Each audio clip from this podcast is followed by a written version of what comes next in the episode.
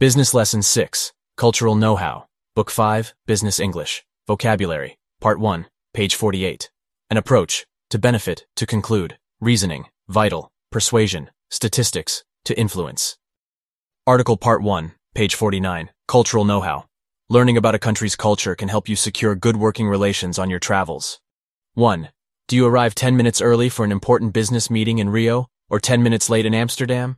In Moscow, is it a good idea to give ground at an early stage of the negotiations? And in Istanbul, should you offer to go Dutch with the host on the restaurant bill? 2. Mastering local etiquette can be more valuable than learning the language because so much of the world does business in English, or a form of English. Beware that an English word or phrase doesn't always mean the same thing abroad, warns Michael Bennett, who sells security systems in Southeast Asia. In Japan and Singapore, people feel that no is an impolite word, and will sometimes say yes to avoid causing offense. They really mean, I understand what you're saying, not I agree. I'm told that in Indonesia there are 12 words for yes that mean precisely the opposite. 3. Even the movement of your head can be open to misinterpretation. Publisher Robin Tucek has had difficulties in Athens. The Greeks traditionally use an upward nod of the head to say no, and a tilt of the head from side to side to mean yes. I was ready for that, but didn't realize the younger generation has learned to do it our way. Confusion all around. If in doubt, keep still. 4. The issue of punctuality is almost as complicated. Oil company executive Malcolm Thorburn deliberately turns up a few minutes late for meetings in Brazil because Brazilians believe latecomers are more likely to be commercially successful than people who arrive early. They're impressed by people who are relaxed enough not to worry about the clock. The Italians take a similar attitude. They believe that arriving late shows who is the boss, However, don't risk that in the Netherlands. The Dutch frown upon lateness, warns film finance agent James Hindle. They believe that people who can't use their time wisely cannot be trusted. 5. Hindle has also experienced the ceremony of exchanging business cards in Japan. The business card is seen as representing the individual, so the whole affair has to be treated with respect. You must accept your client's card with both hands, perhaps admiring it, and then place it carefully in your card holder. 6. The social side of Japanese commerce can also unnerve the Western visitor, who might have to go to a karaoke bar and sing. Many Japanese businessmen like to conclude business by performing their favorite song in a karaoke bar, says management trainer Nicole Waden. You're expected to follow suit. 7. In Russia, the ritual of the business meeting is more theatrical skill. I've seen temper tantrums, sudden walkouts, table thumping, and so on. But it's all part of the fun, says Michael Bennett and they admire you more if you stick to your guns. Seeking a compromise early is seen as a sign of weakness. 8. In almost every business community around the world, the host pays for the meal. Malcolm Thorburn was wined and dined in Istanbul, and all went well until he insisted on paying his share. It caused real embarrassment, he recalls.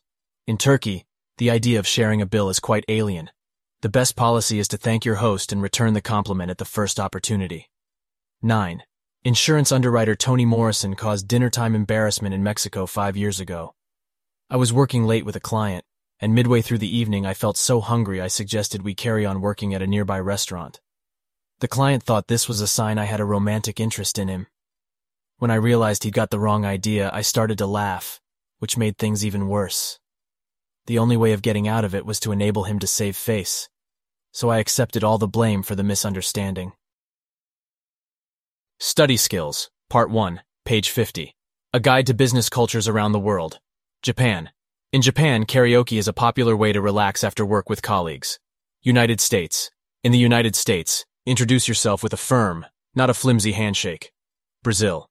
Brazilian meals are long, but business is only handled afterward, over coffee. Leadership and decision making. All levels within a group are consulted before a decision is reached, a practice known as nemawashi. Ringisho, or universal consensus, is then sought to arrive at decisions. Japanese managers like to understand the thought process behind proposals. This may cause delays in decision making, but managers are quick to implement solutions. Managers rarely give direct orders and instead indirectly suggest what is needed. Courtesy for the other person guides all dealings.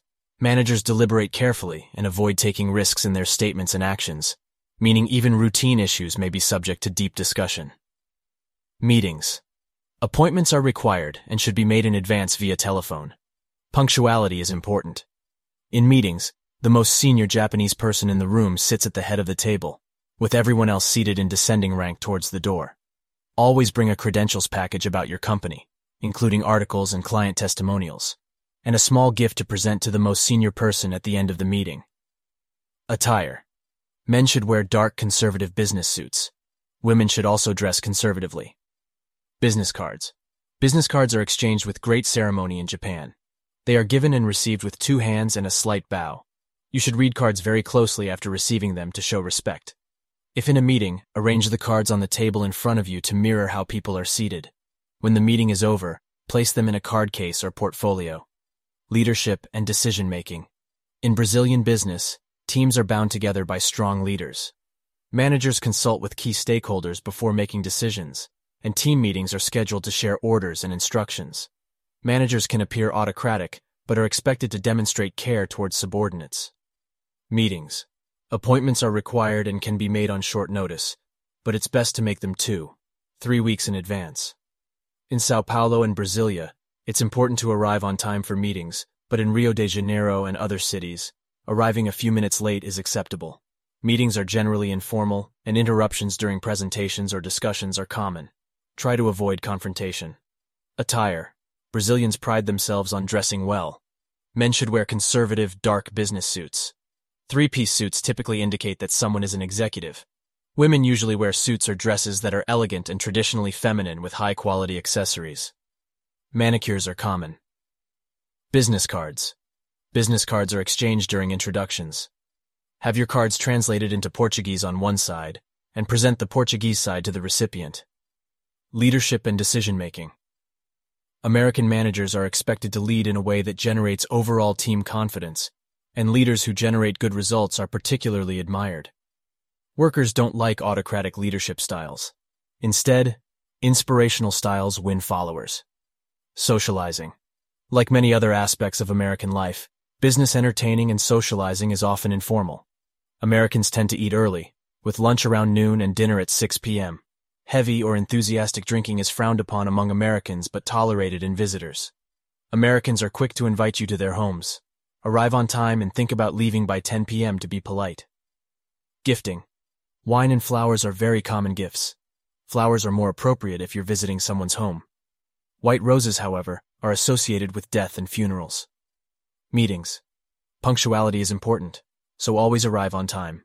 Expect very little small talk before getting down to business. If an agenda is in place, it's often followed. Business is conducted rapidly. A popular saying here is, time is money. Meetings are for making decisions. Attire. People in the East generally dress more formally, and Westerners more casually. Dress codes can vary widely across companies, from business suits to more casual wear.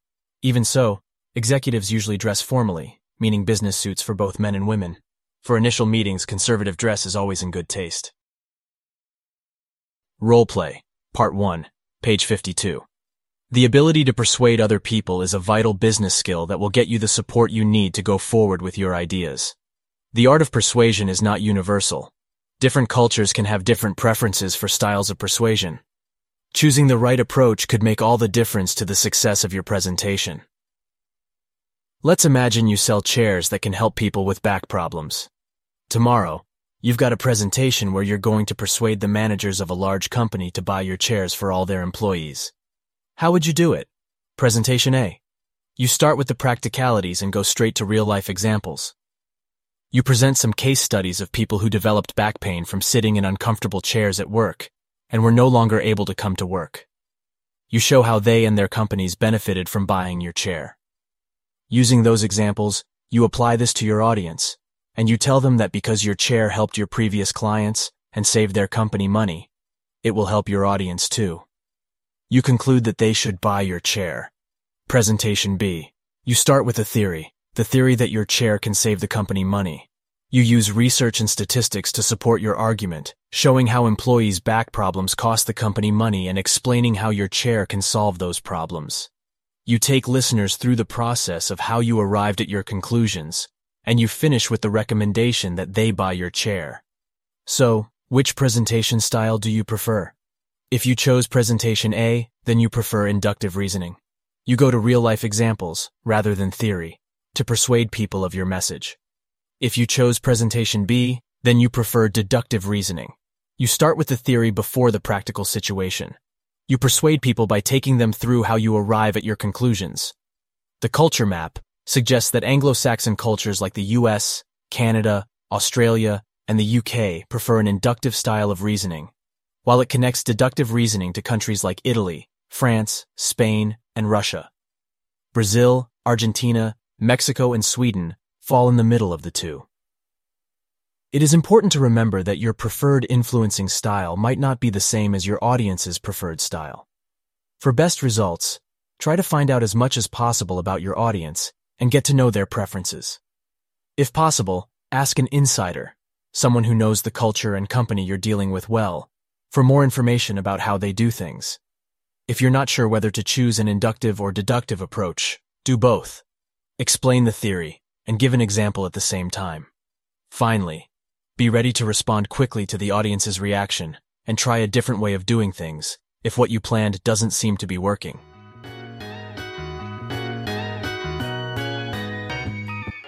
Hey, thanks for listening. We hope that you enjoyed another lesson of Uncle Sam's American English. These audios are synced with our four book series. Contact one of our professors or join our online course by visiting our Facebook page, Uncle Sam's International.